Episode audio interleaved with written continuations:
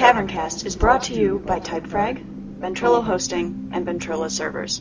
Check them out at www.typefrag.com. From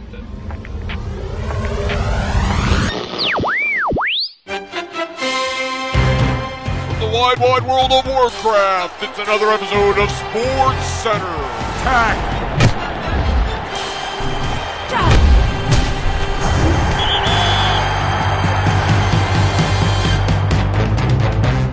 A wild day in World of Warcraft. Rogue Alliance's number one free agent, Cromley, goes to the Tennessee Pickpockets, and they agree to terms eight years, 136 million. Meanwhile, a horrible Sunday for the Horde in Arathi Basin. They lose to an Alliance Pug team and lose Warlock quarterback Infernal Bill for the season. Torn the ACL in his right knee on this play, done for the year. Here's what he had to say.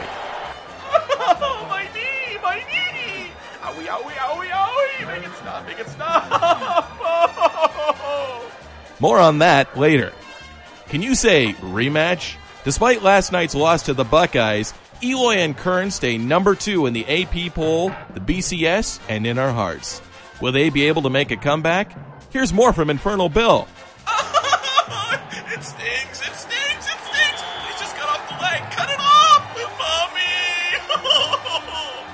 More on these stories coming up on Taverncast.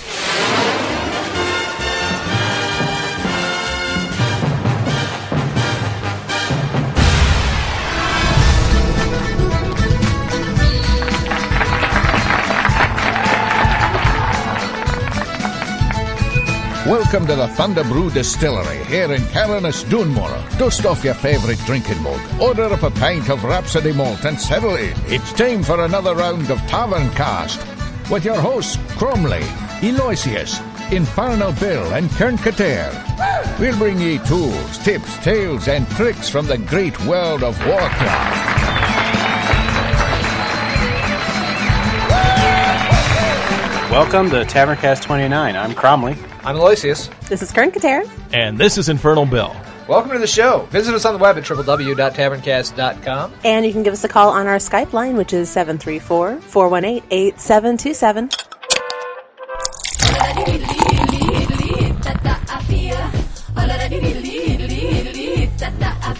What are we drinking this week? Beer. Beer. Surprising. Willkommen Oktoberfest. It's heaven on earth for all you know. Wait, We're into November here. We're coming. This is the Thanksgiving show, essentially. So we're at the uh, we're at the end of the whole Oktoberfest period. So we decided we'd uh, do a little Oktoberfest beer while the season is still sort of in play, even though it's actually kind of. Well, would this be considered actually Oktoberfest? Ok- what? Oktoberfest? Oktoberber? Novtober. Oktoberfest? No. Dur. crap. Just call it Third. Durfest. Oktoberfest. We were drinking Oktoberfest lager. Actually, the Taverncast crew is drinking in Michigan is drinking something different than the Taverncast one man show in California. Woohoo! Hacker-Pschorr Oktoberfest ale. Ah. Um, and it's uh, Amber Marzen. What are you drinking, Bill? Uh, I'm drinking Oktoberfest, and it is a Marzen beer. Right. What's the brand? Oh, oh. Be right back. Please, please hold. Technical difficulty. I am drinking Spaten Munich Oktoberfest, or Marzen. And why do the Germans have to spell October with a K? I mean, really, does it make it that much more German? Do they not like That's how it's C's? spelled. Yeah. Okay, so Marzen, Marzen beer, that's the actual term for it. Uh, it was a new style of beer developed in the 1830s by a brewer named Anton Dreher, D-R-E-H-E-R. Our hero. So before the 1830s. time, This is since 1830s. 1397. Well, they're- well, then they're lying about it because that's not when this Maybe that's when the style of brewery beer was was, created. developed. Very Well, interesting. no, the whole style of beer wasn't even here until the 1830s. But they had beer before 1830. No, they didn't. Lies. Um, so before refrigeration was possible, it was nearly impossible to brew beer in the summer due to the hot weather, and you know the beer would get these nasty bacterial That's infections, just fun. and bird flu would grow in the beer. Friend So of mine and your friend of mine. brewing would uh, end with the coming of spring and then begin again in the fall. So most of these beers were brewed in March, which comes the name Marzen, which is German for March. So Marzen beer is March beer. The beer was kept cold in cold storage over the spring and summer months, uh, so they keep fresh. So that's basically the whole idea behind Marzen beer. So So why is it called October beer then? okay, uh, well because they would come out in October. Well, no, no, When no. it that, says that's, March no, beer? the October. Which I have a very good idea, Hansi. This March beer that we made, it will keep till October. It does not not quite as fresh. It's only six months old and tastes like ass, but we'll call it Oktoberfest. and everyone will like it. Yeah, that's a fantastic idea. Let's do it. The reason it got the whole Oktoberfest moniker is because that was the beer because it was so popular that became the Oktoberfest official beer for the next hundred years or so in Munich. Ah, So they That's they why. they stored it for six months and they drank it for hundred years. What? Isn't Okay, drinking here, let- Marzen beer in do you have a October chart? like having I'm gonna put candy this- canes in July? I mean, that's what I'm Thank saying. you. To make this simple for everyone out there, in the 1300s, Marzen beer was brewed by the 1830s for 100 years and laid up until Oktoberfest this year. Six we're months later. it now. Dogs and cats After living March. together. Mass hysteria. That's why it says. actually, all this beer was brewed in March of 1300, right? Isn't that what you're saying? yeah, exactly. And then the Drain it Eye tastes landed in their odd. temporal ship, and all was good. And they brought Look. it forward in time. Line, It's beer. It's good. Go drink it. It's turkey beer. If you see the word Marzen, go drink that. By the way, by the way, just so you guys know, I found this interesting. You guys do know that uh, the smoke Dinosaurs beer we and- had a couple no. of shows back, that was Marzen too. But it was it was Rauch beer Marzen, smoke beer Marzen, March, right? Smoke beer Marzen beer. So it was basically Oktoberfest ale that was done over uh, oak fire or whatever to give it the smoke. I call flavor. shenanigans. So- that didn't taste anything like this. That No, was ass. because it had bacon in it. Bacon smoke. because there was all the smoking in it. That's So- why this is also so good. So Yeah. is uh, like Colt 45? Is that a Marzen beer? no, Oh, okay. okay, cheers. Don't do that Cheers. again. like, oh my god, I'm drinking March beer. Quando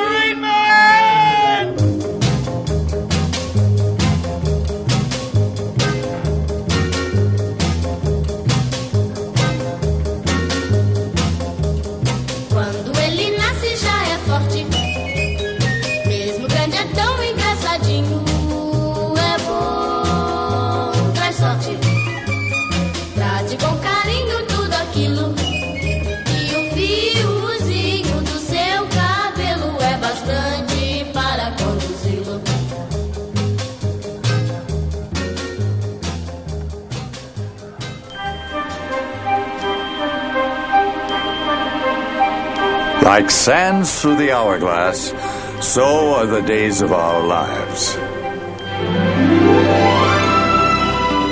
Will had a great week this week. Some of us more than others. Aloysius, what did you do this week? Well, what did I do this week? I I finally got exalted with Alterac Valley. Boy, not, nothing like And waiting to the last congrats. minute. Well, yeah, you know they're they're getting ready to change the whole battleground thing. Now, everybody's sort of hot on the whole idea of the battlegrounds are about to change, and it's going to be pretty fundamental, and it's going to be kind of fun. So.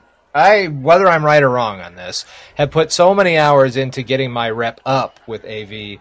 Uh, I decided that even if they're not going to gimp the rep and and take some of those items away at the exalted level, and uh, who knows what they're going to do with them, how they're how they're going to play in the new system. So I just decided I would finish up my my rep grind and get the items before I got stuck having to you know go all the way up to some new tree to get them it. again.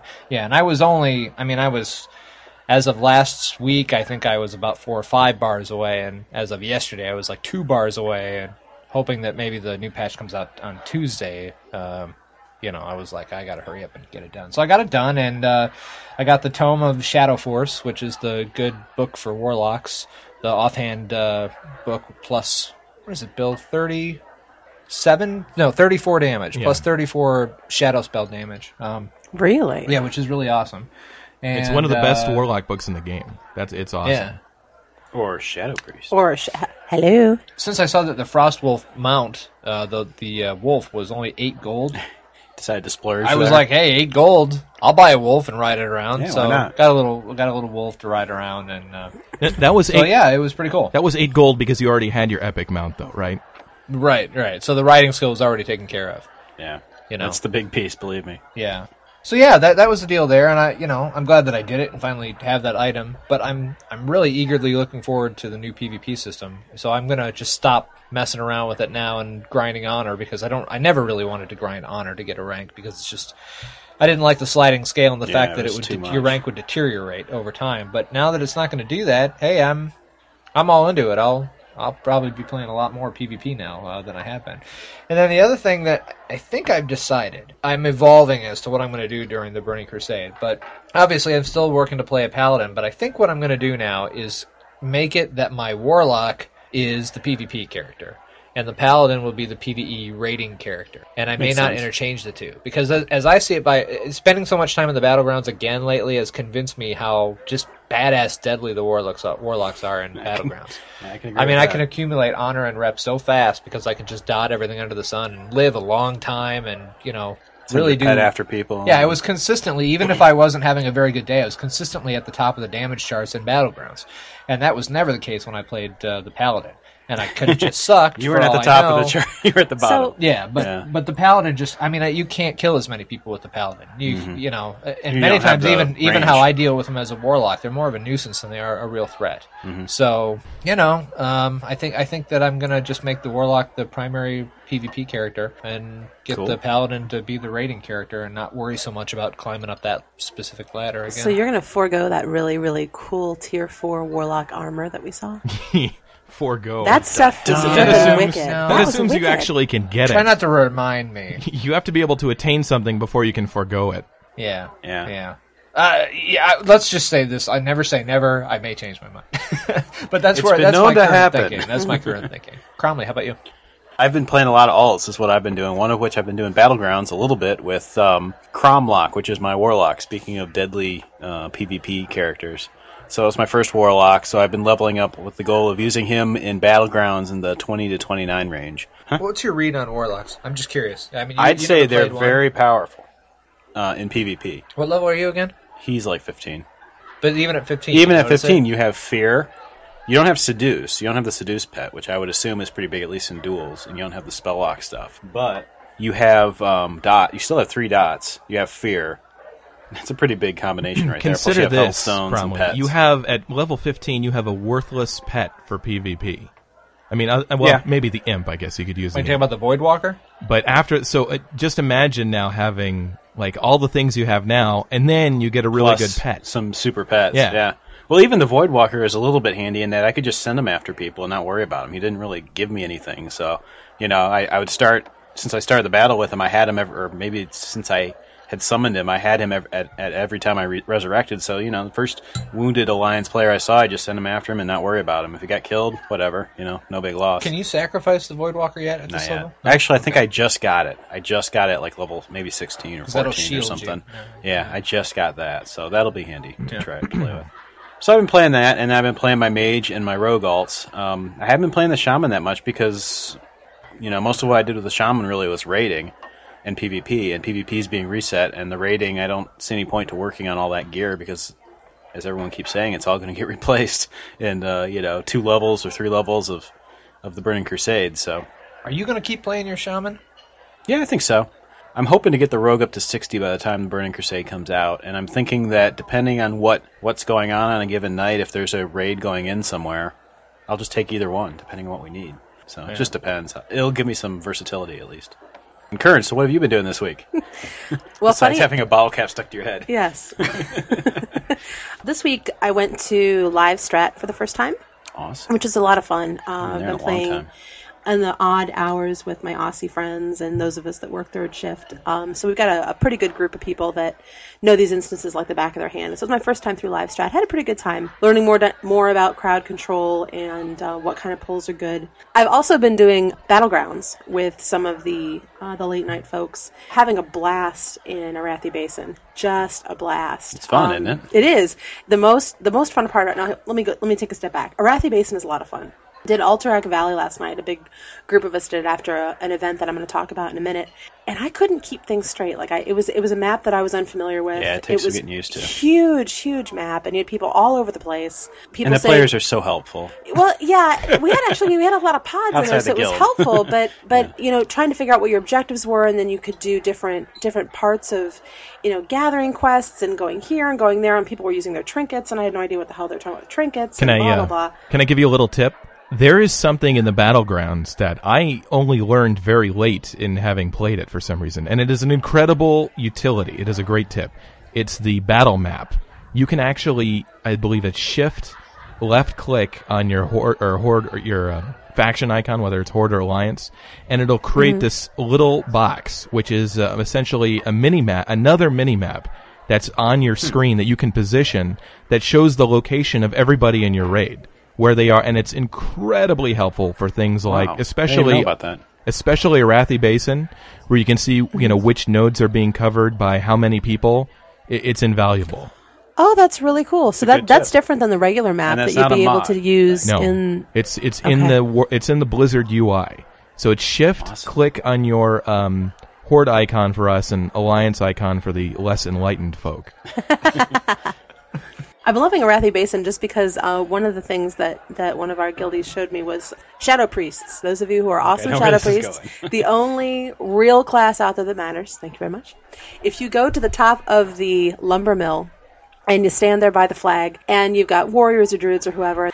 They keep the mobs busy, and you mind control the mob and jump them off the cliff. It's so much fun. It's fantastic. Do they die? They die because Oh, yeah. they're- you get their health down about half far. They're all And then you dotted jump up with all this crap, and you mind control them and just walk them real slowly. You can emote them saying, "Haha, you're gonna die" or whatever. And you can them off the cliff. It's so much fun. It's fun for me doing it because I because I'm I'm sitting there and I'm, I'm pressing my keys, going go go go because they have a really high resistance to mind control. But also, you know, you've got all the other people around you that are in your raid that are just laughing their ass off. It's so funny. Mm-hmm. So that's it's been a ton of fun for me for that. And I still am having a hard time wrapping my brain around the whole rep honor thing. I, you know, this is my first time, even though you guys have been talking about it for months and months and months and doing it for even longer, it's still hard for me to really understand what it is. Like, I'm getting all these tokens, I'm turning it in and going, where is my rep? And I want to mm. buy the stuff before the big patch, but what do I need? And people have been telling me over and over again, but I, either I'm not listening or it's going in one ear, not the other. Well, we'll, we'll help you again with that off mic, but I, we tell you on mic. But the problem is, it's all about to change. And I so know. If we if we tell it to you now, it's like it's going to be dated by the time the show gets right and i don't and i don't want people to have to listen to my my uh, my inability to to focus but for people who want to know that in case the patch doesn't come out by the time the show comes out, just kill as much as you can in there. That's the that's the best way to just go ahead and get rep. Just kill, kill, kill as much as you can. Winning helps too. Yeah, but I mean, you know, there's. I'm just trying to skip all the permutations of how you can get the rep. Just kill a bunch, and you're going to get rep automatically. Just being there is going to get you rep. Yeah. The other the other really cool thing that I've done the past couple weeks, um, we've had a couple of guild members who have taken on guild events of their own. Before the guild events have generally been run by the officers. So one of our one of our guild members, Zaid, did this awesome Halloween event, um, and I will post more information about it on the forum, so those of you can kind of see how he did it. I'll get his feedback, and we'll kind of post it there for you. But he did a huge multi-day gathering event. Certain um, items that would be great for the guild for making armor or making potions or whatever for the raid groups or for the the younger players that were coming up.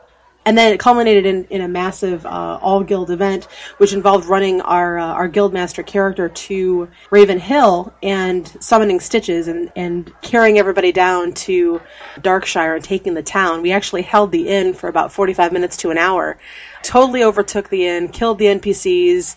Uh, everybody took a bath in the big apple bobbing bin. it was it was great. Much fun was had. So that was a great time. The most recent event that we had was from one of our guildmates, Samarius, and he organized this huge event. Took a couple days to get ready, where we had druids and a couple of warlocks. Where they went into Darnassus. Of course, we're horde. They went into Darna- into Darnassus behind the Temple of the Moon, and summoned a whole raid of us where nobody else could see. And then we all went inside, ran around the inside of the Temple of the Moon, and assaulted uh, Whisperwind.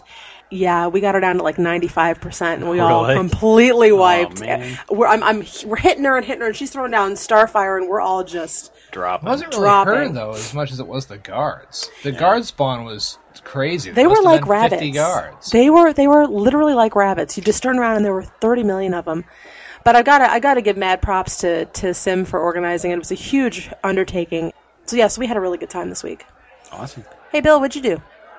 Well, I'm glad you asked. Not really, because I don't like talking that much. But do you care? What I did do this Okay, week. good thing you're on a podcast. Yeah, right. Do you, do you care? The um, I've been doing a lot of raiding with my warlock, mainly Thursday, Friday, and Saturday night, which is the official raid nights, I guess, of the pod people. When we were doing a lot of molten core, as many of our listeners know, uh, at the end of the summer when we started going into molten core, it was less it was less difficult than we had expected, uh, and we got to Lucifron in, in pretty good working order it's just still a very long and time consuming instance. I find that, and I think we've mentioned this before, is that other instances, say for instance Zolgarub, or Garab, or however you want to pronounce it, Tabard, was, um, Archard? well, I prefer grub. they're grub. winged instances, and the wi- er, you know the winged ones are great because you can almost pick up where you left off on it on on a following night. But molten core, if you've if you've cleared all the way up to Lucifron, or if you're going to do a um, Lucifron, if, if you've cleared all the way up to Major Domo and, and Ragnaros, and you're going to do a, a Domo Ragnaros run, say on a second or third night, it, it's it's still very time consuming. so you find yourself clearing a, like about an hour's worth of trash just to get up to there. Mm-hmm. So it it it which you know that can be fun. It's not nearly quite as much fun as, as something that's a little bit more challenging in my opinion. So the pod people try to make their own fun. Um, one of the things we did, we tried to create our own fun by uh, by having a Star Wars game, which is like a drinking game in college, but essentially you take any given Star Wars quote and insert the word pants into it instead of the actual quote. So you know, like, may the pants be with you. These aren't the pants you're looking for. Help me, Obi Wan. You're my only pants. A million pants cried out in terror and were suddenly silent. The pants shot first. So, but so yeah, so we've been doing that, and then uh, we had enough people getting our Ani- or getting their Onyxia keys. So we've been going against um, the big dragon Onyxia herself, which is a, a really fun instance because it's so short, but it is a pure boss instance. You go, it's pretty much straight to the boss, straight to the hardcore, very difficult stuff. If you're not geared out for it, or if you've never downed Onyxia before, which we have not, uh, we got her down to about two percent, which is definitely frustrating. But fighting against those big bosses when you're not quite there is definitely a frustrating experience. Uh, everybody has to become as well equipped as possible with as many potions to kind of uh, give you that little edge above and beyond what your gear really should be allowing you to do uh, in order to pull that down. And if anybody's familiar with the Onyxia fight, which I assume thanks to our friend Dives in Europe for uh, for enlightening us all on how Yeah, that can we all actually know. go. it can become very frustrating in the middle of it when she does a deep breath, which is essentially a, m- a massive napalm uh, bomb that she hits everybody with, and you see half your raid, ri- raid wiped out. There's nothing that's really conclusive as to how to avoid a deep breath or how to make one not occur. It's a matter of trying to stay out of the deep breath when it does occur. So you're finding yourself banging your head against a wall with a very hard, a very high repair bill, tweaking yourself out, and after five or six wipes and getting her down to two percent, it's um like I It's said, it's fun. a different. ki- It's Just a keep different telling kind yourself of fun. yeah, I wouldn't call it so much fun. Yeah, yeah, I think the I think the problem that, that we've been having is it's coordination. I mean, staying out of the deep breaths. Once you understand what she's doing, where she is, and how to stay out of her way, how to stay out of the zone that she's going to do the deep breaths, is actually pretty easy. It's just coordinating forty people to do the same thing and not die, and that's that's the complicated part. I, I actually think that Onyxia is one of the harder fights that I've seen in the game. And people have said, "Oh, it's you know, it's so easy." Well, I mean, principally, I guess it's easy, but from a coordination standpoint, with 40 people, mm-hmm. not so much because it's, it's like a big dance. It's a big dance, and if people aren't coordinating that dance well, then they're all over the floor. It's like a square dance or more of like a disco. I think it's a fo- It's like kind of a modern foxtrot. dance. Foxtrot. No, it's like a Foxtrot. modern dance. Not like ballroom. and it's a and if you step on your partner's shoes, she kicks you in the junk, and you have a giant repair bill. So it's a little bit different in that respect. It makes me wonder if we should, you know, bring along maybe some dental floss and some Listerine. If maybe her deep breath wouldn't be quite so cost. Right, costly. yeah, yeah. It'd be worth a That would be try. So then on the third night, so if we're not in Molten Core and we're not uh, fighting Onyxia, I've been doing. Uh, we did venture into AQ20, which is fun. I, we um, we did the first boss, and then we did the Rajaxx event. and We actually even killed Buru. That Rajaxx event is a fun one because there's eight waves of mobs that come and attack you, you and you really have to be on your toes and know which order to kill these guys in. And then Blizzard makes it even easier by actually bugging, no pun intended, the Rajaxx event. uh, by, by having the waves not come after you. So on the one hand, it's kind of nice because you fall out of combat and everybody that's mana dependent can basically drink and eat and, and regain your mana and health. But on the other hand, the next wave is still on a timer. So if you don't Oh. pull, if you don't pull the next wave, you could end up getting two waves or, or it's just a shorter time that you have with the next wave. It can be really, really brutal. Is And but Rajaxx with- the less famous twin of the Ajax family? The other twin going on to be famous for his laundry detergent? Yeah. It's nice. You can kill him, and the loot you get, you put in the back of your refrigerator, and it keeps things fresh. So Awesome. it's um, Awesome. Cool. Yeah, Cool. yeah, it's good that way. Yeah. um, I've had a, a priest for some time, but really hadn't leveled him past I don't know ten or something. It's actually really fun. It's amazing that. that I mean, to learn what other classes can do, the spirit tap talent is, I mean, unbelievable. Isn't it awesome? It's ridiculous, is what it is. I mm-hmm. mean, it's like it's almost a little unfair, but I'm not going to tell Blizzard. But they don't listen anyways. It was funny last night. I went to go to Dun Garok, whatever the hell its name is, by myself, and lo and behold, I see this warlock that is previously supposed to be in Alterac Valley, grinding out his book of Shadow Force, eh, or whatever it is, and the um, and he he stands there and is like, "Hey, you need some help?" I'm like, "Sure." So he sees me killing this giant spider outside Dun Garok, and I'm, you know, just being an idiot, going, "Ah, help me, help me!" and I shield myself, and the spider keeps whacking at me, and so he's just sitting there watching me, and I you know, found I'm it going, amusing. "Come on." Can't you lend me a hand? Please help me. And I'm shielding not really. myself and healing myself. And I'm waiting for him to just throw one dot on the spider. And he just mumbles back, loser. And no sooner did he mumble back loser to me in, asshole. like as a say, but somebody was walking by at the time and they thought he was talking to them. So, he- so the guy starts yelling at, at Eloy going, hey, who are you calling a loser? Yeah, I got punk?" these nice whispers back, and I, I was trying to explain to him, no, no, no, I'm talking to my buddy who's in my guild here. He goes, yeah, whatever, asshole. No, the truth is, you know, Sorry. Yeah, oh. so be careful what you say. You never know who's going to come wandering along. guy probably worked for Blizzard or something. Too funny. Mm-hmm. So that's what I've been doing.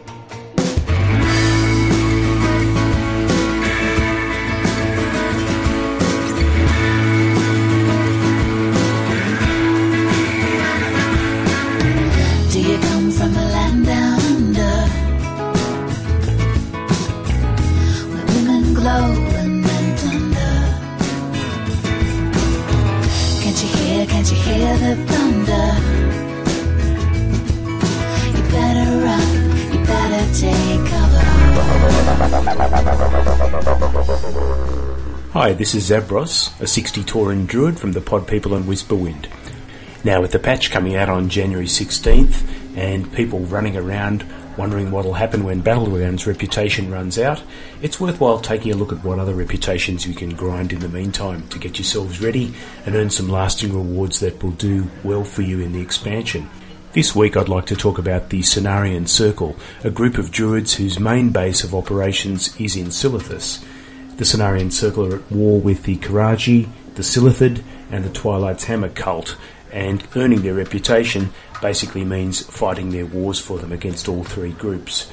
Up until about Honoured, a good source of reputation is killing the Twilight cultists, but beyond that, the best source of reputation is definitely running the two large instances, AQ20 and AQ40, down the very southern end of Silithus, which is at the southern tip of Kalimdor.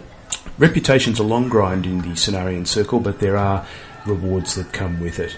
Uh, for a start, if you're a crafter of cloth, leather, or plate, you have the option of creating some wonderful nature resist gear that's good not only in AQ 20 and 40, but also in Diamol, Zul'Gurub, and I believe parts of the expansion.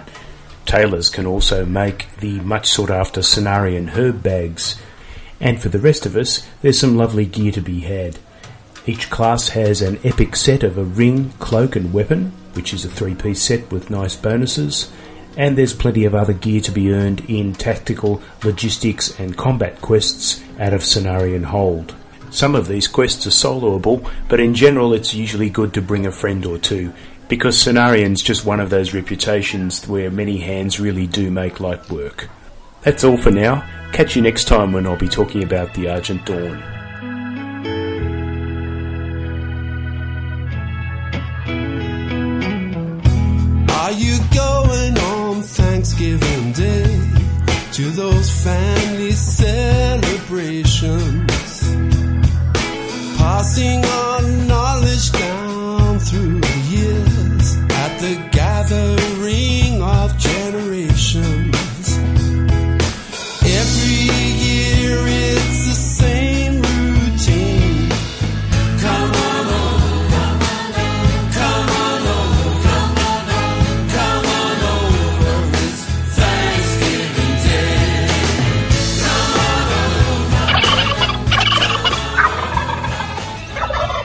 Okay, so it's Thanksgiving time here in the United States, and uh, like we did last year, we had a whole Thanksgiving thing where we went around the around the table and said, asked what were we most thankful for in the past year in World of Warcraft. So, I figured we would revisit that and go around the table and see what everybody is most thankful for in their past year of playing World of Warcraft. So, I'll start off. What am I most thankful for in the past year with WoW?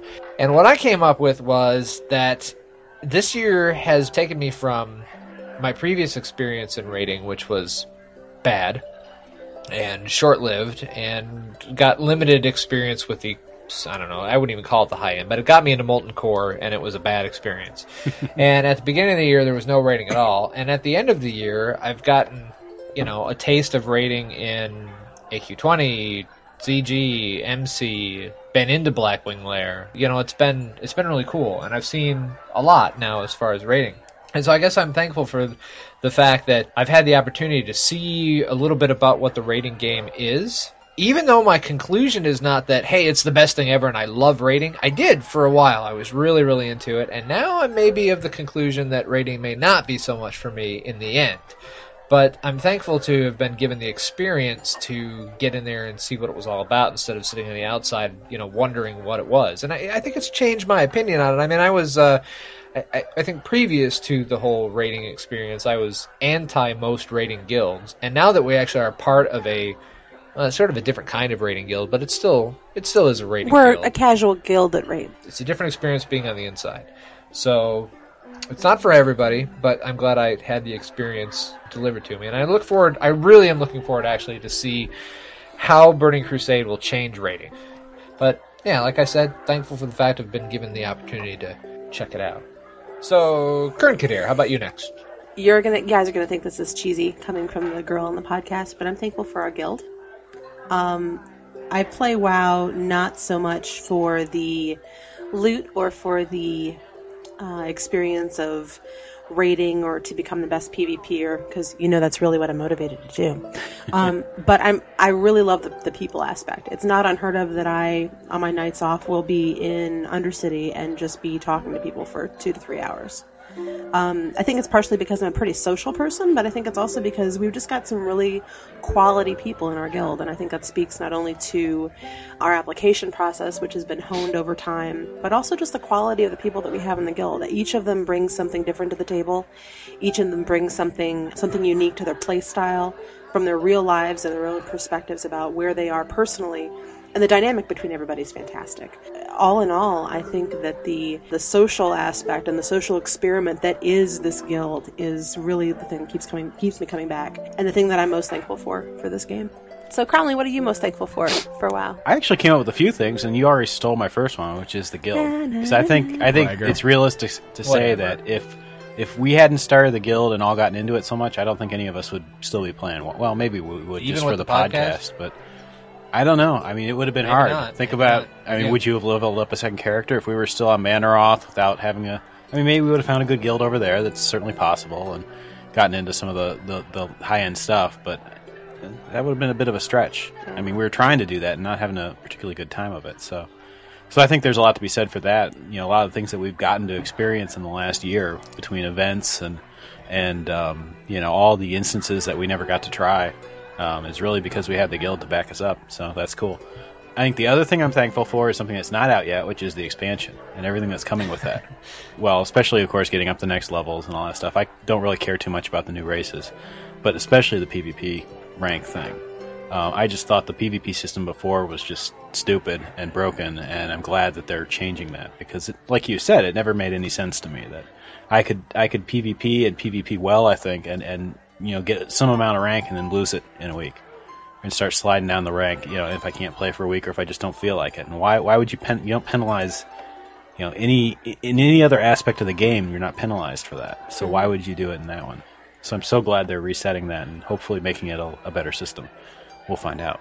Cool. So that's that's that's good. my stuff. It's a good one. Uh, Doomsday Bill, you're up. You've run out of time to think of an answer. Well, it certainly shouldn't have taken me any time to think of of my answer. I, before I bought this game, I was the sort of guy that never really understood people connecting with other people over the internet.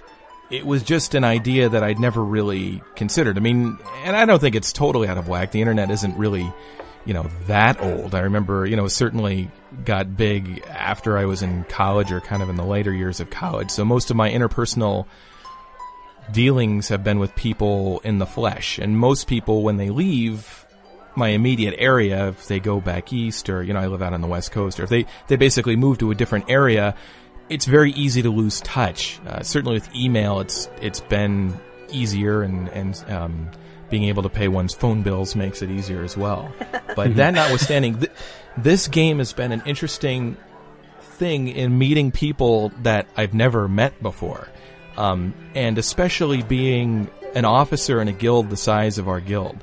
And though our guild is, is great, I mean, it definitely has, um, a lot of the maintenance obligations and administrative work and, and, and thinking and, and setting up, it's almost like setting up a venture, uh, in many respects. Building a lot of rules from scratch, trying to keep things fresh, not letting things become stagnant, um, and moving them in a direction that is good for everybody and dealing with the inevitable drama that I think comes up from guild to guild. And having a group, and the way our guild is managed, as I think many people know that are listening to the show, is a group of about 10 of us. And getting to know those 10 people, again, none of whom have I ever met in real life, who, who, you know, are basically thousands of miles away from me, um, is a really interesting experience. And, uh, you know, I feel, to a certain extent like I know these people, like I can depend upon these people, I like these people, and these people challenge me in ways that I hadn't really considered being challenged and bringing fresh ideas. We all come, we're all different ages and come from different backgrounds and different perspectives, and it's a great growing process. You you come to a point in your life when you when you graduate college and you're in a job and you see a lot of the same people over and over again. And this is a dynamic group of people that are intelligent, have similar interests, that I respect immensely, that many of them think nothing like me whatsoever. So I'm thankful for that. I'm thankful for meeting the people that are that are in the pod people and I'm thankful for being able to work amongst as diverse a group and for what uh, they have given to me as far as adding a level of diversity in my life that has really been uh, important and valuable to me in, in very many ways. And I'm thankful for the hot loot. Ooh, Oh, the purples fat is where loot. it's at. Woo! I loves me the purples, and I'm thankful for DKP. Thank God DKP was ever invented. So my god, hacks. In four years, we'll all be in tier 17. Ooh. I'm playing World of Warcraft 2. Screw you guys, I'm going home. Turkey for me, turkey for you. Let's eat the turkey in my big brown shoe. Turkey lurkey do and turkey lurkey dap. I eat that turkey, then I take a nap. Oh, I love turkey on Thanksgiving. Happy Thanksgiving, everybody.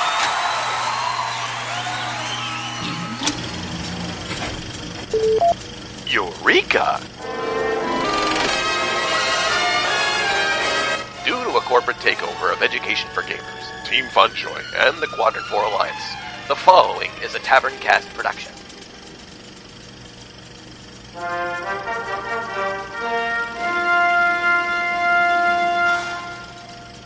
Welcome back to the inner workings of the Tavern Cast laboratories. We here at Tavern Cast have been working round the clock crack more of the secrets of World of Warcraft. We hope you've enjoyed your trip so far and that your gameplay experience has been enhanced. Come along with us once again as we go into the field and experience World of Warcraft the Tavern Cast way. Come along for more hijinks and fun. Come along as we take you on another Tavern Cast field trip.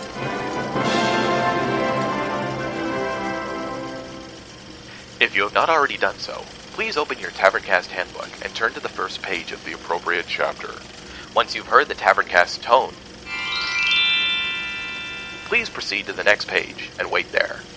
If for any reason the recording malfunctions or fails, please wait patiently, and a customer service technician will respond in the order your malfunction notice was received. Please do not set yourself on fire. Thank you for your purchase of this Taverncast product, and we wish you many hours of happy adventuring. Please draw your attention to the front of the bus, where you will see Dire Maul North. Oh no, not Dire Maul again. I miss Mommy. Don't worry, kids. This is it. The culmination of all of our hard work and prior runs. This week, it's going to take every one of us to focus in and get her done. This week is no ordinary instance. This week, we're doing a tribute run. Yay! I want to go home. Don't worry, little girl. When all is said and done, you'll be going home as Dire Maul royalty. That's right. Fat loot and glory await. So let's head into Dire Maul North. Oh no, there's guys around that corner. I'm trying to pull this guy back. Yeah, I'm thinking running out might be the plan. Yeah, run out, run out, run out. False start. Yay, what a way to start. Uh, I'm not really feeling that this is any different than any other Tavern Cast based raid with an extra player that is now wishing they weren't here. So this week we saw ourselves going into Dire Maul North for our last. Seems like we've been going there all summer. Well, actually we have, but uh, this is going to be our this is going to be our last run into Dire Maul. We're free. It was it was nice. It was a little sad to say goodbye to Dire Maul. Unfortunately, on our way in, we didn't see the um, we didn't get a, a chance to take a stop in the pit this time and, and own a boss. But it was eventful nonetheless. Yeah, they were having a big sale too, but we missed that also. Hey. Yeah, I was never able to pick up the CDs I wanted. I know. Sam Goody was closed for Sam Goodies repairs. went down. Yeah, All the hot pants were on sale.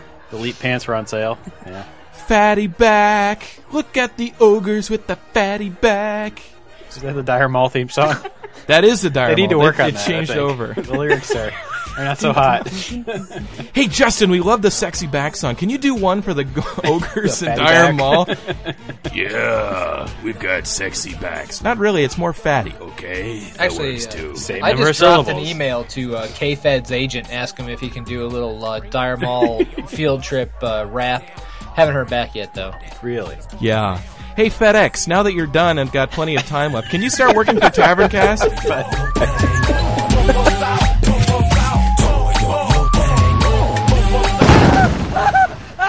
So our run into Dire Maul North this week was a little bit different than our runs into East and West, not only because it was geographically in a different place, because we did dun dun dun a tribute run.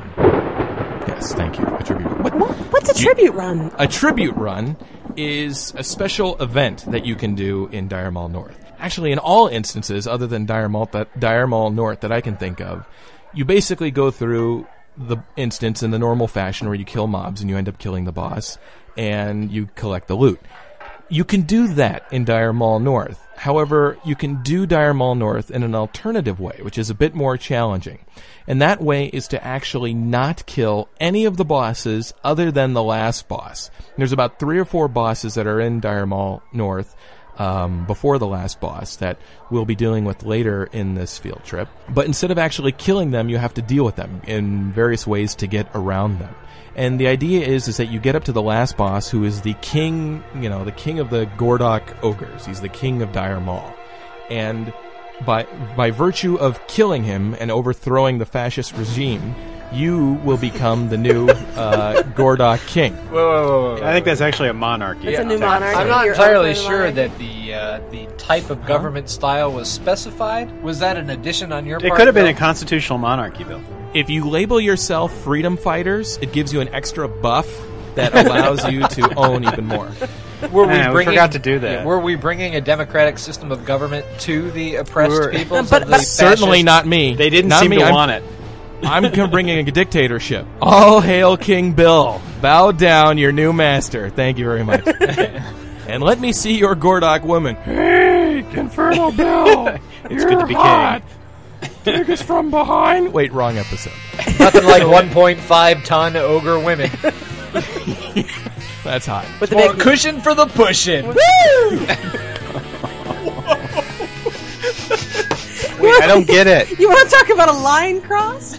Here's the line, and there you are in the corner, out the door, across the Is street. Eloy in the Clue, corner clue again? in, Kirkater. I'm talking about a fictional fantasy creature here.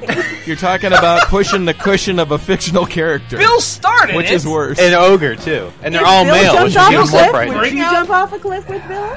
Would you hold? I bet you He probably would. it in one. All right, Yeah, fascist government, ogre women, cushion pushing. Okay, Bill. g- g- Fascist God ogre almighty. women. What more could you ask for?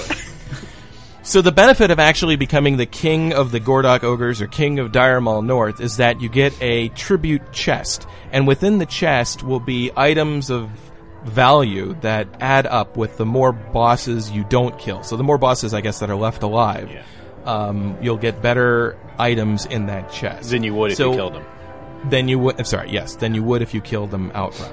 If you try to actually go through and kill the bosses, they produce relatively weak green items. Hmm. So you don't even get It's a big off of difference then. Yeah.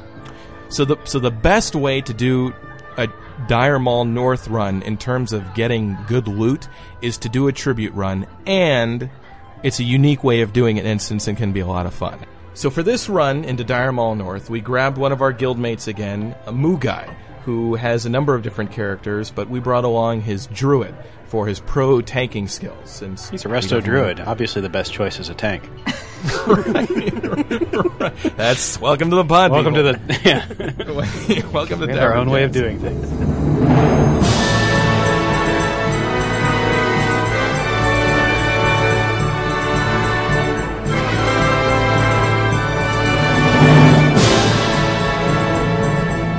And for this run, we used a different server for our Ventrilo software. Uh, we ended up using typefrag.com. And I think, uh, Cromwell, you set that up for us. How did you find that? Yeah, they gave us a uh, complimentary um, invitation to their system for a month to try it out since they were going to be uh, sponsoring the show. And so I just used the email they gave me. I logged in, and literally within three minutes, I had a server up and running that I had configured entirely through the web. I didn't have to have Ventrilo installed. I didn't have to set up any of that stuff. You could do it through anything that runs a web browser. Um, and uh, we had everyone log in and using it, and it, it worked out real nice. I mean, through the configuration, you could do everything from setting the password. Um, you can basically configure just about anything you can configure through the actual Ventrilo software, which, if people actually use Ventrilo, you know that it's got a pretty wide range of different things you can set as the admin. The ability to be able to actually just do that through a website without having to, you know, log into Ventrilo or something means that if you were, for example, running a vent server for your guild, and you're responsible for, keep, for keeping it online, you can do things like you know keep an eye on it while you're at work. It can even put up a little like feed to your own website to let you know if Hmm. you're what the status of Hmm. your server is on your guild website and things. So I, I it was it was pretty slick. I, I know impressed. Already told me that this doesn't mean anything, but my the, the thing that impressed me so much about their servers was the first time we actually got on the servers and talked, everybody was like, "Whoa, The Bill, quality, you yeah. sound great! Yeah. Whoa, Aloysius, I've never heard you sound so swell." I've got to say It did that sound good, everything you said was completely over my head, but it sounded great. but it worked when I It- connected. it worked when I connected, and that's why I'm going to use really matters, typefrag.com. TypeFrag, good for you if you're smart, good for you if you're stupid. Visit them at www.typefrag.com. And now, returning to field trip, here's Infernal Bill. Boy, he sounds great. Wait, wait, is he the smart one or the stupid one? He's the stupid one. That's what I thought. So yeah, once we got that set up, it was pretty good, and we just were able to head right in. But uh, but before you head right in, how about we hear some lore? Smell that? That's the smell of ogres, who seem to have inhabited this little niche of Dire Maul. Why are they here, and how did they pick up such choice real estate? let's let our lore expert Kern Kater clue us in.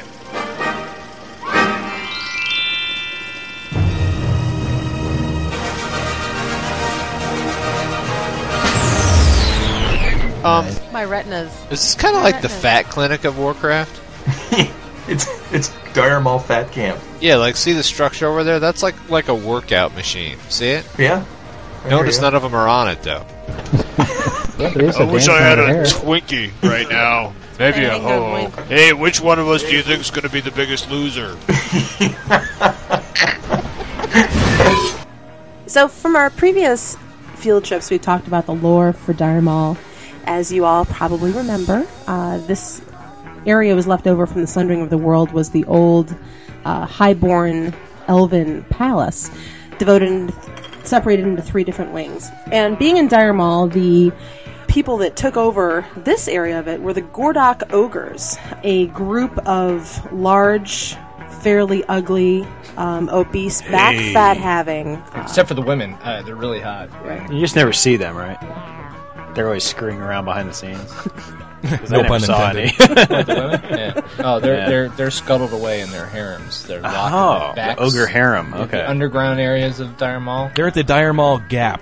I was gonna say, what shop are they in? Well, Victoria's they're, they're Secret. over in the in the mall proper, shopping. Does this same moo goodies. make my back fat show? Let's just make sure that we've, we've tied all of them together now. All of the uh, field trip shows on Dire Maul. The the ogre women right. in North are actually over in East in the mall shopping at Sam Goodies. Are we, are we together on this now? Or they're actually over having a picnic in Dire Maul West. Could be, Could be, Could be. could be. But you just never see them. Let's just link them together Just and make sure everyone's coincidence. got the whole thing together. Very. Now, this is also not really canon, but that's okay.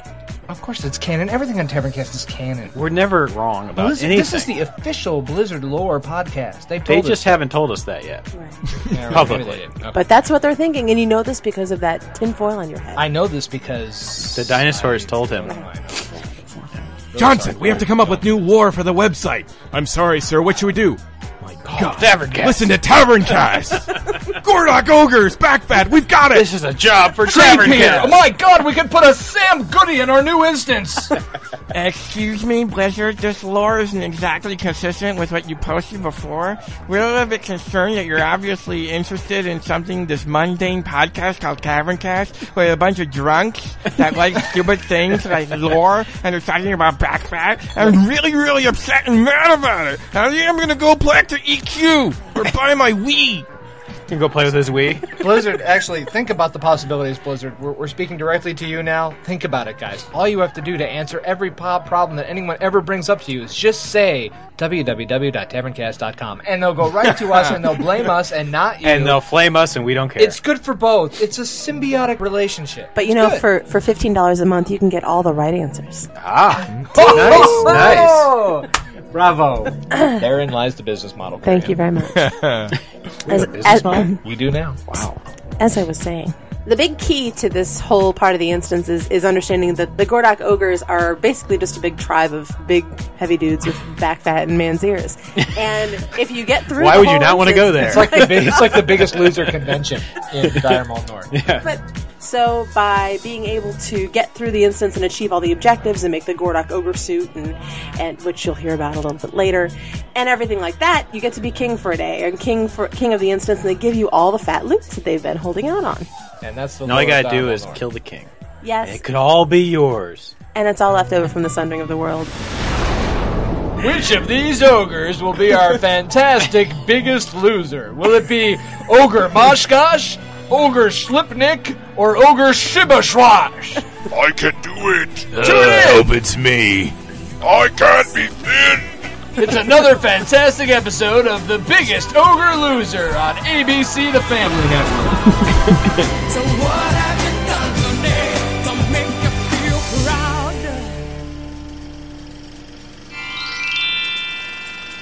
Ogres and dogs and demons. Oh my! This wing of Dire has it all, and back fat to spare.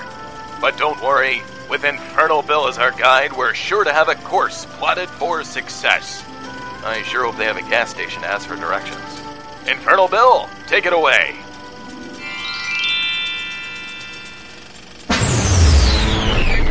By the way, did I tell you guys that they changed the name in the Living Seas exhibit in in uh, in Epcot and now it's not the Sea Cab or Sea Car or Deep Dive Submersible Vehicle or whatever. Now it's called the Clam Mobile. Come take a ride on the Clam Mobile. I was so I, we didn't college. we didn't take on the ride. We didn't want to get a disease, so we just stayed away. Bring your family and nestle in to the juicy confines of the Clam Mobile as we take a ride into the deep, wet ocean. Oh, oh God. Ears are bleeding. Oh, God.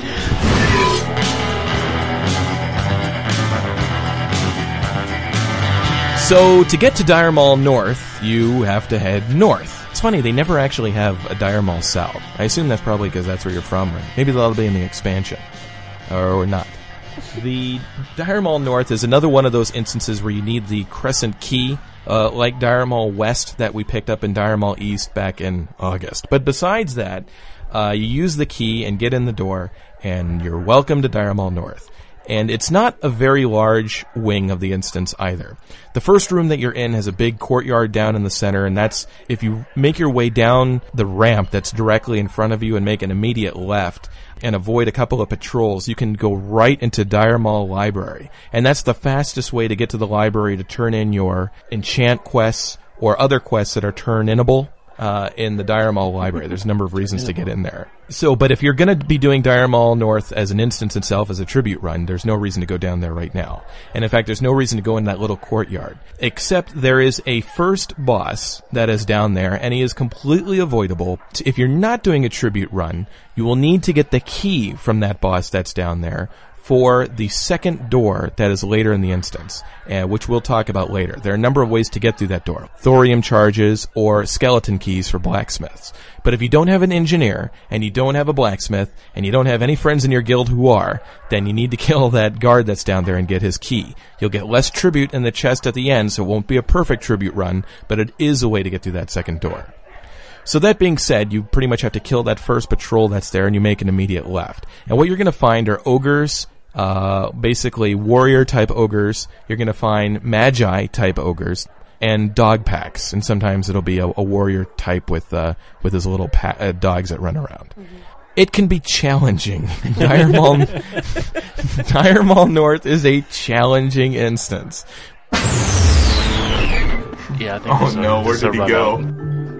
But he's coming back with friends. Run out! Oh, oh boy. Oh no! Oh! Oh boy. That's Oh no way! I'm Dead dead, in the the. I'm dead in the portal. Hey Eloy, this is Bill. Got a second? Sure do, Bill. Anything for you, buddy. Can't wait to do that Dire Maul North run. That tribute run is short, fast, and fun. There's nothing shorter and sweeter in this whole game than the Dire Maul North tribute run. It'll only take us about an hour, and after that we can jump on board the Clammobile for some hot, juicy, wet, deep ocean submerging action. Thanks, Bill. Yeah. Who's paying the repair bill on this run? Just checking. I must With admit a we few did actually wipe a few difficulties. times. That, uh, that first, or the, I guess it was the third pole of yeah four. Yeah, you get to the end of that first hallway. So you, you kill the, gu- these guys on the left, and then you, you go down a little bit to the end of the hallway of that um, first room. And oh, be sure to take a look on your left to see the dancing um, Gordok ogres for, for comedy effect. But the guys that are in front of you, the, there are three of these warrior type ogres and an ogre magi. So it's four in total. And we wiped. They hit like there are 20 of them. Three times. No, no, we went right through without a problem. Remember? Remember? Oh, yeah. Okay. yeah, that- we definitely didn't wipe four times on those. we never have issues with No, such no. a small, insignificant instance. Hey, I got an idea. We should crowd control by bringing them back to the instant in, in the entrance and fearing them. Yeah, let's fear them. Fear. Yeah. They run directly to all the other ogres. yeah, Oh, that, boy. too bad that never happened, but it would have been funny if it did. Yeah, if that had happened, it'd be funny and kind of sad. Yeah. Maybe if we pull them way back here and take the risk of fearing one. Yeah, we can do that. It's a little crazy, No, but it just that'd might actually work. work. I'm gonna. I didn't read it on Thottbot though, so let's not. Yeah. Everything on And Thottbot is true. If it's not on the web, it, it's we, we can't try it. If someone hasn't already done the work for us, I mean, why should we bother trying? It would have been funny if it happened once. It would have been hysterical if it happened twice. What about if it? I mean, just saying, if it happened four times. Four times. Yeah. That would have been what? Pathetic. Yeah, No. that would have been pathetic. So this is the part of the uh, event recording that we destroy and never release to the public because it might let, let in on the uh, ugly truth. That would not leave. You, you people They haven't are figured that out by now? of The pod people You can't get past the third pole on Dire Maul North. Would you like to ride in the Clammobile? I would. Anywho, so you kill those guys. You figure out a way to get past those guys. The way we did it, we were actually we realized you, you kill the Magi guy 1st um, and let the tank do as much as he can against the uh, warriors, and try to um, crowd control those guys as best you can for with whoever you have. So then you head up to the next room, being very careful of the very first patrol that's there. There's a an, a warrior type guy with a couple, two or three dogs. Um, normally find it most helpful to tie up the ogre with the your crowd control that you're using, and then burn down those dogs. The dogs are not elite, so they're pretty susceptible to AOE damage. Um, so kill those guys first, and then go after the the one um, ogre guy. Always stay to the left, make that corner, and you're you're in your you're in your second room. The second room to Dire Maul is an important room because at the far side of it from where you entered, there's a door that requires a key. And the key is in the center of the room, which is kind of in an, like an upper deck area. Um, and there's a ramp directly ahead of you that leads to the right, and in the middle of that is where that, that key is. In order to get the key, it's easiest to get somebody that can stealth over there. It's not imperative that you get somebody to stealth over there if you're very careful, but it definitely makes it a whole lot easier. The thing that is also important is that the second of the bosses, probably maybe for some, maybe even the first of the bosses, since you completely avoided that first one, Guard Fengus. It's extremely important to avoid Guard Fengus. Um, because he has a pretty large aggro radius as well as a patrol pattern, and he pretty much goes exactly where we are supposed to be going. Uh, and Cromley is going to inform you a little bit better and some tricks and tips that as to how to avoid Guard Fengus. So if you're able to successfully avoid Guard Fengus, which is no small feat, you're going to make your way over to that door that's on the far side. You now have the key in hand that you're able to stealth over and grab, and you open up that door, and you're into the third part of Dire Maul North, which is a corridor. The mobs change from here on in. Instead of the packs of hounds, say goodbye to the dogs, um, and goodbye to most of the, mm, and goodbye to the ogre magi, and you're now going to see ogre warlocks which is kind of consistent with the whole Dire Maul theme. And they banish pretty much everybody. They don't have the same restrictions that we warlocks do as far as banishing demons only. They can actually banish players. And it's a real menace when they banish your main healer. Um, but it's still doable, and you want to make sure you get those guys down first. So then you've got two packs of those guys you burn through, and you get to the end of that hallway, and you enter the fourth room, as it were, of Dire Maul North. And at the beginning of that room, there are some bugs. It's odd because there really aren't bugs for them for anywhere else other than just that one spot. Of course, if you steer off this path and you go to different areas of Dire Maul North, there you will see bugs as well. But in this, this is one that's unavoidable. And they're pretty easy. You just basically get your tank over there and you AoE those guys down. They're not like your Silithid level bugs. These are just bugs bugs. You get past the bugs bugs and you're in this you're in this room and this is a very important room. It kind of makes a U-turn all the way around and you're going to find the third boss in Dire Maul North. This guy's got a very big patrol pattern and he runs over what looks to be an old frost trap. And that's going to become very important into getting around this guy. Again, there's a way to get around him if you're very careful and avoid his aggro radius, but the way to fix that trap that Cromley's going to tell us about later is, is pretty simple. Anyone can do it. You can, even if you don't have the materials, you can buy them off the auction house. So I highly recommend doing it that way and saving yourself a lot of time and headache. In the far corner on the right hand side, you, there's going to be an imp. This imp is very important. He's going to give you a recipe if you're a tailor or a leather worker, I believe. Or if you don't have a tailor or leather worker, he can do what you the tailor or leather worker would do, but for double the materials, which is not too bad. Uh, and basically, what he does is he makes a Gordok ogre suit. The Gordok ogre suit is going to be important to get past the fourth boss in Dire Maul North. Uh, so basically critical for doing our tribute run. The important part of getting the Gordok ogre suit is getting the tannin out of the uh, basket. It rubs the tannin on itself, and that's going to be in the room directly above us.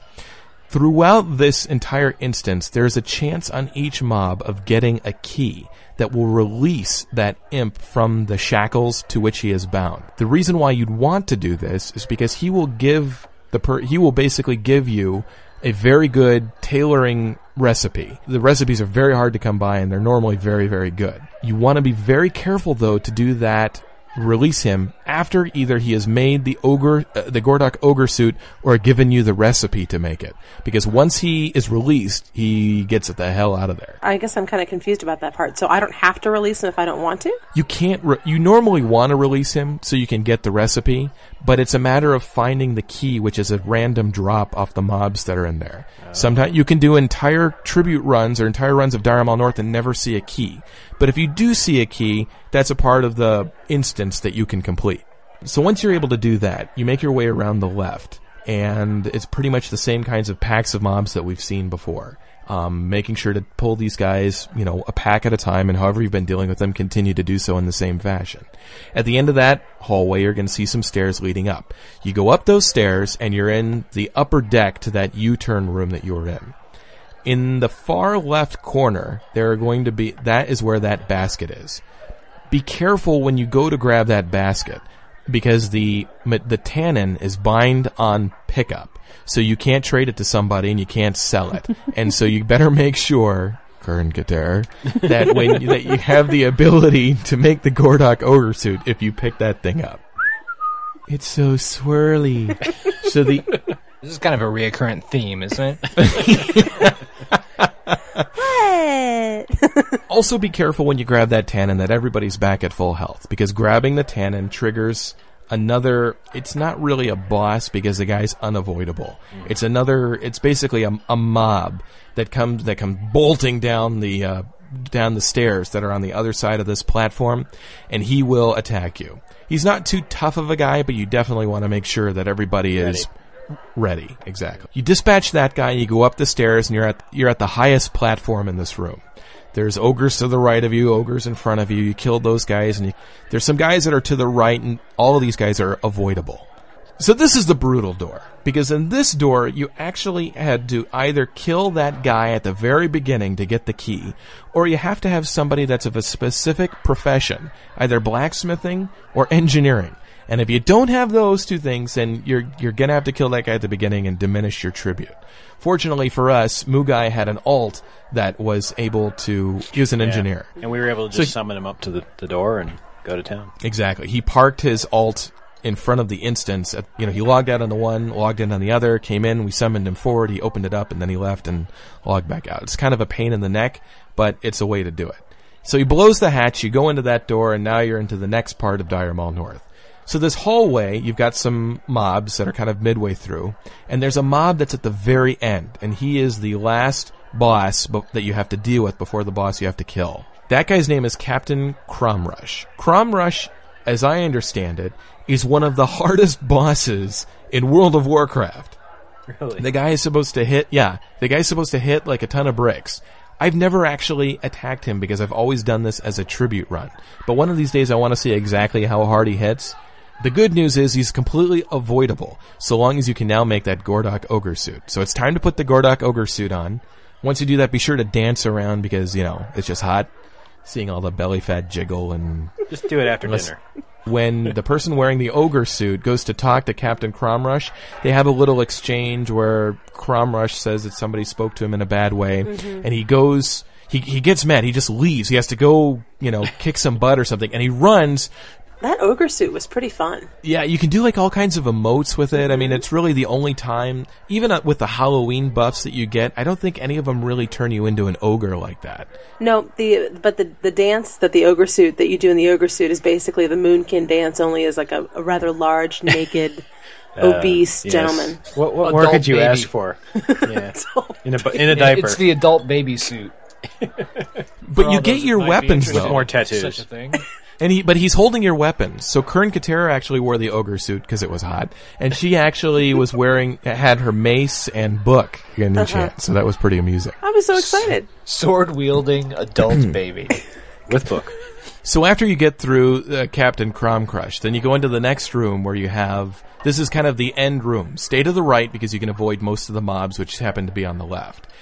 There are patrols of dogs. So when I said you're done with the dogs earlier on, I totally lied because now you've got a lot more dogs to deal with. And this is another potential point where you can wipe. Not like anybody that's pro would wipe here. Of course I'm just not. saying. Of course not, yeah. It, it could happen that Mm. you could wipe Been known here. to happen. And if it did, it could potentially wipe the whole party and shame you badly.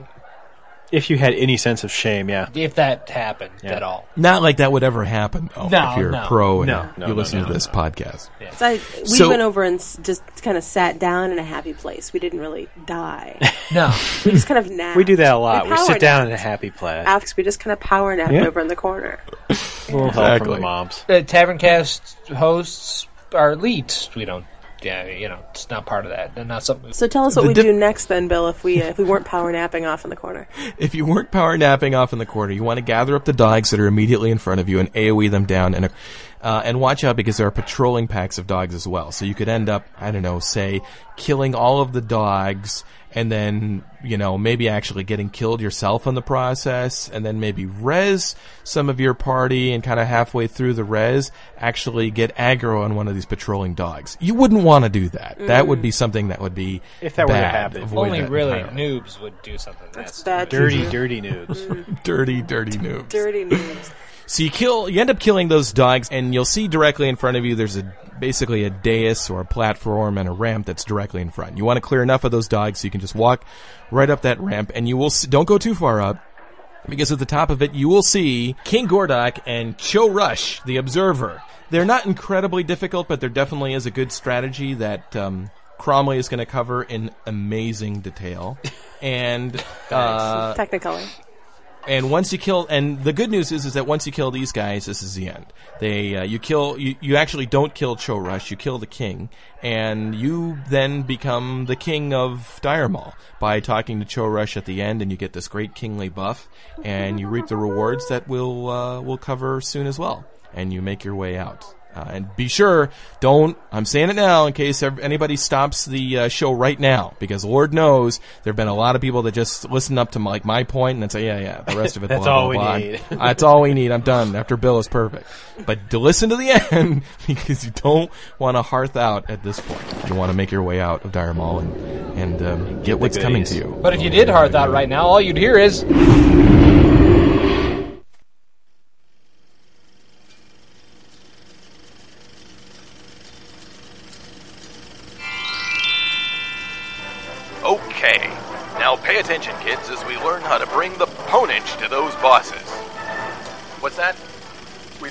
Bosses? Is this some kind of trash run? How are we not supposed to kill any bosses? This is like madness! Madness, I tell you! So, Cromley, any ideas on how to get around all those bosses?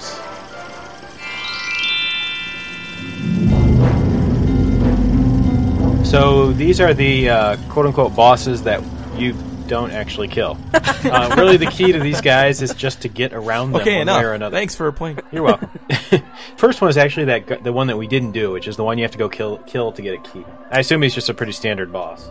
He is, and there's there's packs of dogs that are down there that you have to be careful with, but there's nothing. Nothing he's real not. tricky. No. So technically, he's the first boss if you're if you're going to get him to, to get that key.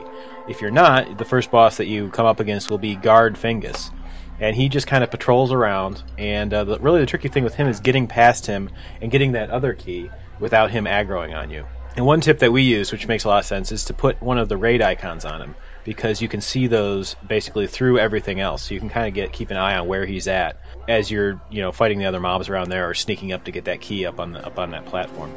If you do aggro him, basically the, the tip they give you, thankfully we never did, but the, the, the tip they give you is to have, for example, your tank or something just keep him busy while everyone else runs out of the, the instance, and then the tank dies or whoever's keeping him busy, and uh, that will not reset it, and you can just come back to where you were.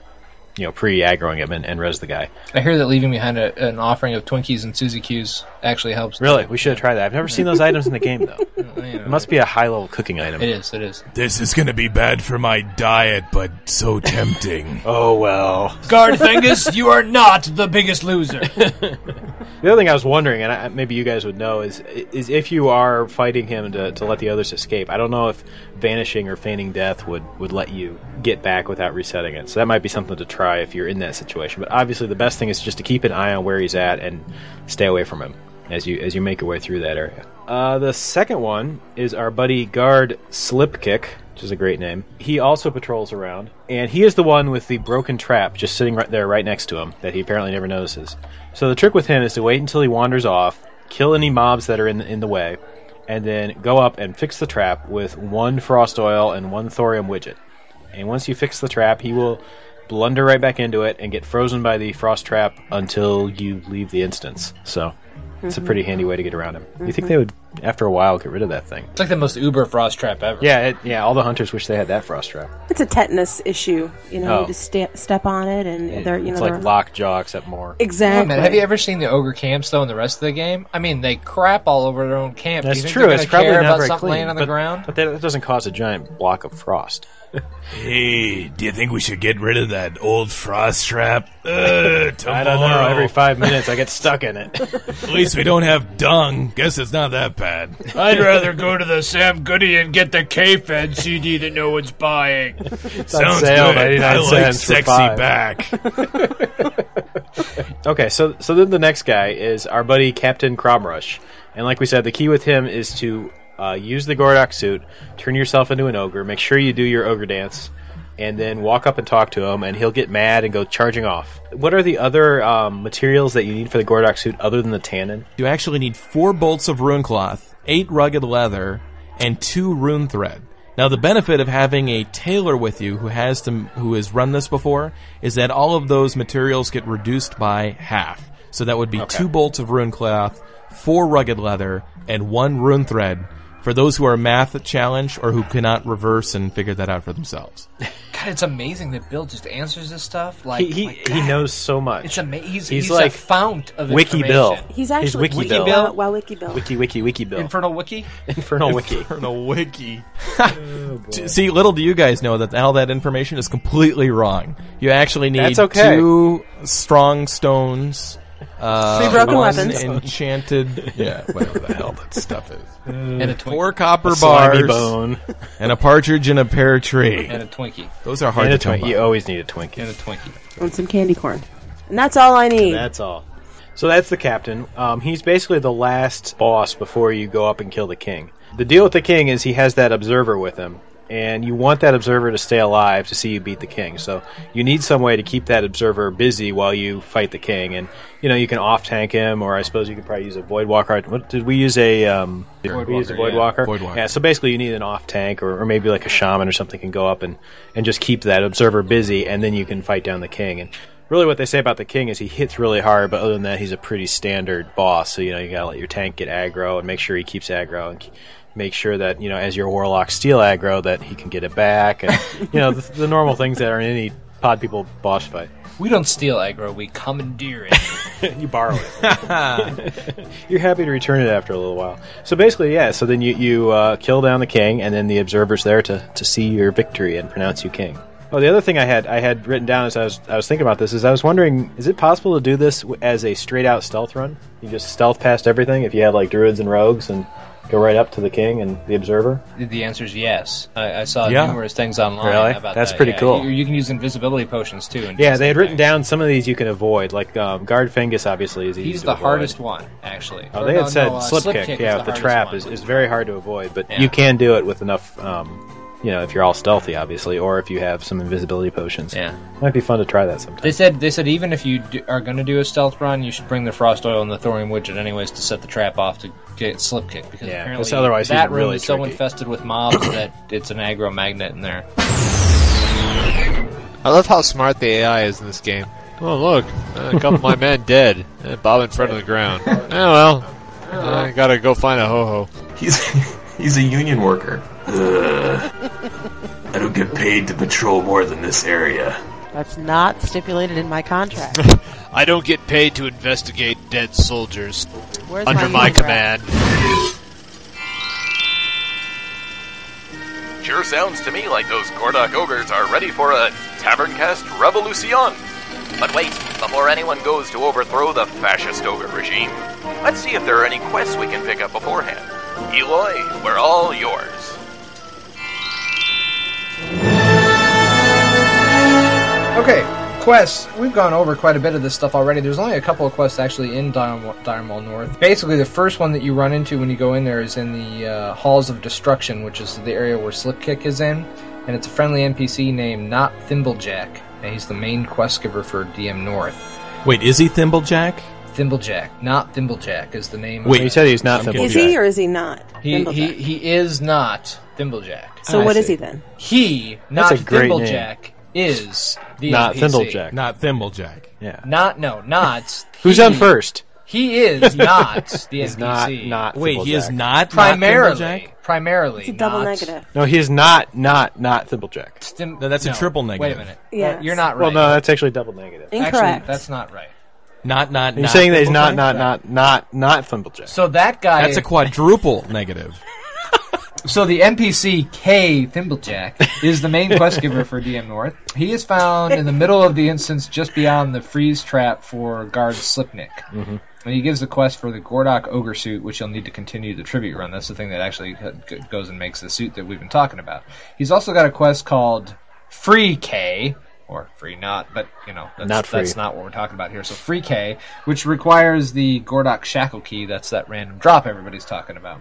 Um, you should have uh, you should save freeing K until you finished off the king, since the plan is to come back later when it's safer. There's also, and I wasn't aware of this because I've only run the the uh, tribute run once now, Bill. So what is this other quest thing that you do after the fact? And I know that uh, Infernal Wiki will know the answer if we ask him. So oh, great Infernal Wiki gods. Infernal Wiki, tell us. Pray tell quarter us. into his right Tell ear, us rub his about belly, these, and the other. Yeah, I got some quarters in my pocket. The final quest, which is uh, Kromcrush, is uh, where he ran to when you told him that somebody was talking crap about him at the end. Ah. You run back to where you got that initial key to get through the first door, and he's milling around there, and he'll give you this quest to go bring back the Gordok Gauntlet of Might, or something like that. It's basically an item that drops off the prince in Dire Maul West.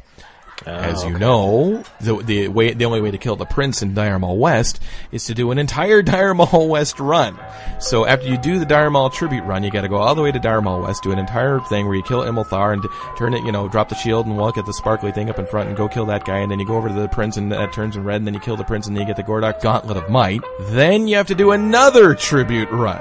So then you got to avoid all the bosses and avoid the first boss, and then reset the frost trap, and then go all the way up and make the Gordok Ogre suit of might, and then talk to Kromcrush, and he runs back, and then go get turn into the king. Then once you kill the king, then you go over and become king. You turn it all the way back, and you talk to Kromcrush, and find out that you forgot the Gordok Gauntlet in your bank. Because then you gotta do Please slow thing down all over this again. Taverncast production for clarity.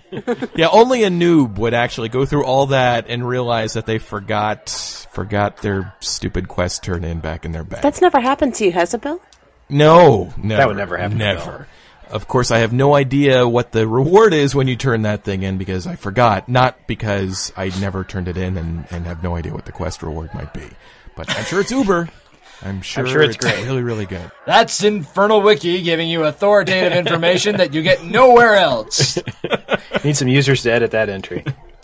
All right, so once you finish the instance, then you're crowned the king of Dire Maul, and you gain access to a large cache of loot. They're all rare blues, so that's really cool, and they're all pretty good.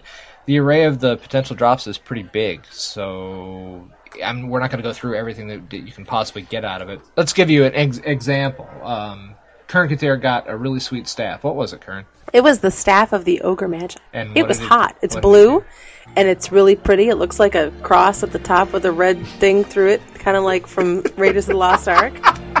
And when I'm really sh- like- and- like turns. And when I'm shadow, Priorities. and when I'm shadow, it goes shadow with the rest of me, so you can't really see it, but it's still pretty cool hanging off my back when I'm running. Other players are like getting loot and like, "Whoa, plus 102 to shadow damage." It's blue. It's like it's blue and pretty, and, it looks cool. It's got some really when you when you open up the window to see what it's what it does. There's green writing at the bottom. It's a, it's something extra that it does. It's, it's pretty cool. So yeah, I the love it when there's something extra. You know what? No, no, no, no, no, no, no. No one say anything else. Let's just leave it there. That's the show right there. That is it. That is the loot. You get really sweet blue loot, and it looks awesome. And there's green stuff. It looks hmm. cool, and there's Does green stuff extra. on it, and it's sweet. Thank you, Tevin. Can't argue with that. Eloy compared the the staff of the ogre magi to his purple fang of Venoxis, and they were incredibly comparable. Really? Yeah, so, and it, it's Ooh. it's a very good. The difference is you can have you know you can have an offhand weapon with this dagger, but that ogre rod whatever is a blue, and it is um, very very very good. And then when you leave, uh, as you go back and you re-encounter the uh, guards and the Captain Kromcrush that you previously were able to avoid, they're all friendly to you. In fact, the whole instance goes green and, and becomes friendly, as Bill said. And so you're walking through, and each of these guards will now give you a buff, and they include, and I'm not going to tell you what guards because that would ruin the surprise, and plus, which I don't have the names like right here in front of me, so you know, whatever. So um, they'll give you plus 200 uh, Attack attack, power, 15% stamina, plus 3% to crit with spells. And the best part of the whole thing, uh, honestly, in my perspective, is that you get to Stomper Kreeg, and he is just deluged with alcohol. It is running out the gullets, and you can buy tons and tons of alcohol from him at cheap bargain basement prices, and it's the quality good stuff, not the really cheap crappy That's stuff. my kind of ogre. Yeah, and um, and uh, he also sells the volatile rum, which is used in, in alchemical recipes. hmm Making goblin rocket fuel. For those of you who wouldn't necessarily go by and click on the bosses on the way out, it kind of expecting something like Orgrimmar when they bring a dragon head, everybody gets the buff all at once. You actually have to click on the bosses on your way out to get the buffs. Because if you just walk past them, you're, you're going to miss out on your plus 3% crit to spells and your stamina buff and everything else. Are we done yet? We sure are. It's time to collect that fat loot and those hot buffs, and let the Gordok Ogre shine our shoes. As we head out and bid adieu to Dire Maul, let's listen in as our drunken hosts leave us with some lasting impressions. You say I'm a mean ogre.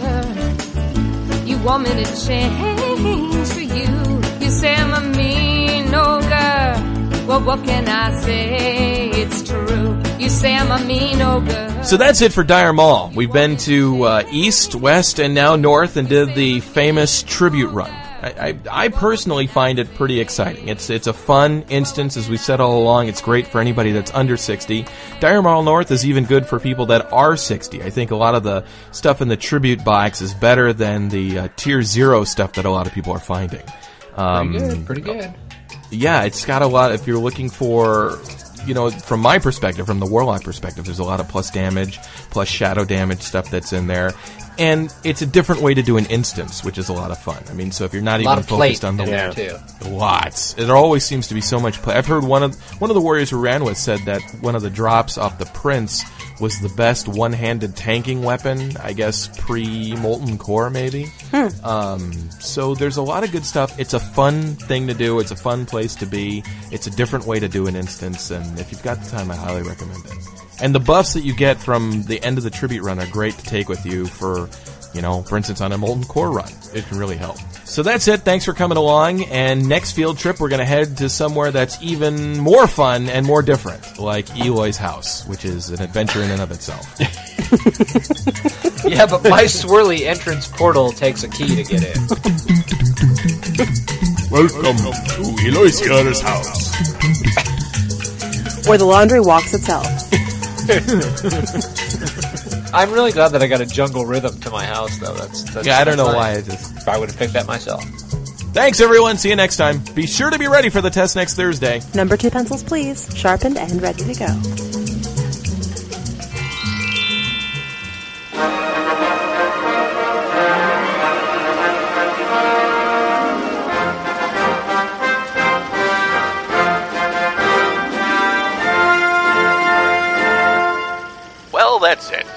Return from another Taverncast field trip.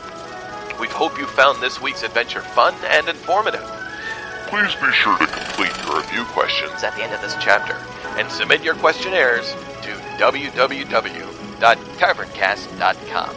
Thanks again, and looking forward to seeing you next time on another Taverncast field trip. Bye bye. So long. Bye bye. Bye bye now. Next time.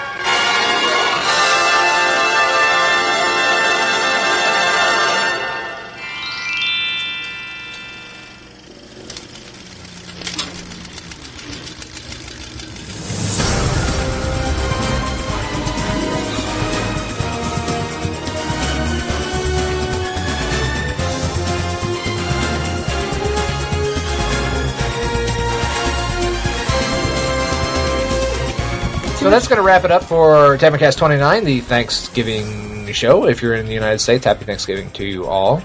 Yeah, visit us online at our website at www.taverncast.com. You can uh, sign up for our forums there as well. And uh, give us a call on the Skype line. It's 734-418-8727 or just use the username Taverncast. If you visit our website, as Cromley mentioned, there will be a button in the lower Left left-hand hand. corner Right now. for donating. If you donate in the amount of $15 or more, you become a subscriber, and for one year, you have access to some really, really cool, awesome outtakes and other goody things that only subscribers have access to. It's definitely worth your while. Check it out. And check out our website at taverncaststore.com for great Taverncast items. And thanks everybody for visiting www.thepodpeople.net. We've had incredible amounts of people submitting applications, and we've accepted very few of them. And nevertheless, we found ourselves to quickly become the number one horde guild on our server. So, because of the size and girth that we all carry with us, we have closed applications for the foreseeable future. Uh, but be sure to check back from time to time for because you never know if we're going to open them in the year 2008. Thanks for playing. So happy Thanksgiving, everybody out there. Oh. This has been Taverncast for TZ29. We'll see you later. This is Aloysius. Goodbye. Bye-bye. See ya. Okay, Bill, go.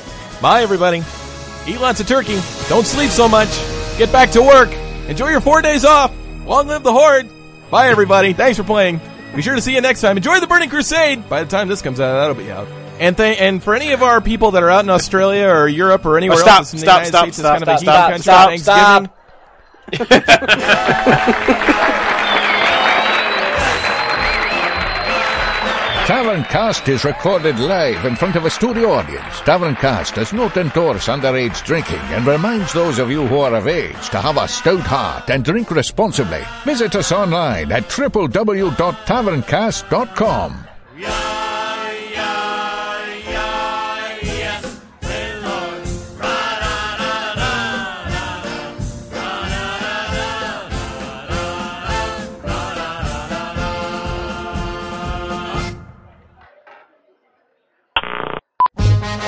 Hey, give me a final set Endable. where you I'll just where you trail don't- it off. You don't. She's so yeah, and so at the end of the Dire Maul. Coming up next. You know, I can't take anything seriously if I have to look at your mug with those two ducks. Duck, duck, goose. Right, right, right, right. I know we all had a pretty eventful week. I know I did. What with the anima and everything. Uh, Eloisiar, what did you do this week? Who's Eloisiar? Who is Aloysiar? Have you ever actually listened to our show, Bill? Come on. Yeah, who is Eloisiar? I don't even know. Michael, I want you to tell your dad he's a noob. A dirty noob. he said, um, they said that. And I wanted you to say, you're a dirty noob. what?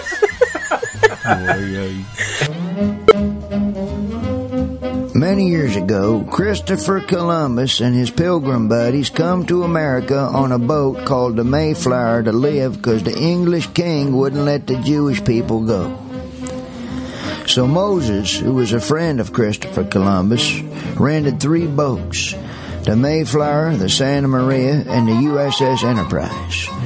When they landed on America, an Indian squaw named Sacagawea met them and traded them pelts for beer and then showed them how to degut a rabbit. That night, her friends danced around with their boobs hanging out and balanced clay pots on their heads. The head pilgrim then baptized all the Indians to be Christians and they shot turkeys and played horseshoes. It was General Custer's birthday, and three Oriental kings showed up with presents of myrrh and other crap. Many pilgrims didn't survive the first winter because they didn't have heat because Jimmy Carter, who was president of the pilgrims, had an oil embargo. Sacagawea and her Indian friend burnt buffalo turds and heated the camp. The pilgrims was thankful. However, it smelled so bad animals come out of the forest two by two. The Lord then made a rainbow appear to let the people know that he would never make turds burn again and cause a horrible smell. Sacagawea fell in love with Kimosabe, and they were married on that first Thanksgiving and lived in a tent with wheels. That's right. All the pilgrims were happy they were away from the king and safe in a new land. And to beat that, they all landed right on Thanksgiving Day.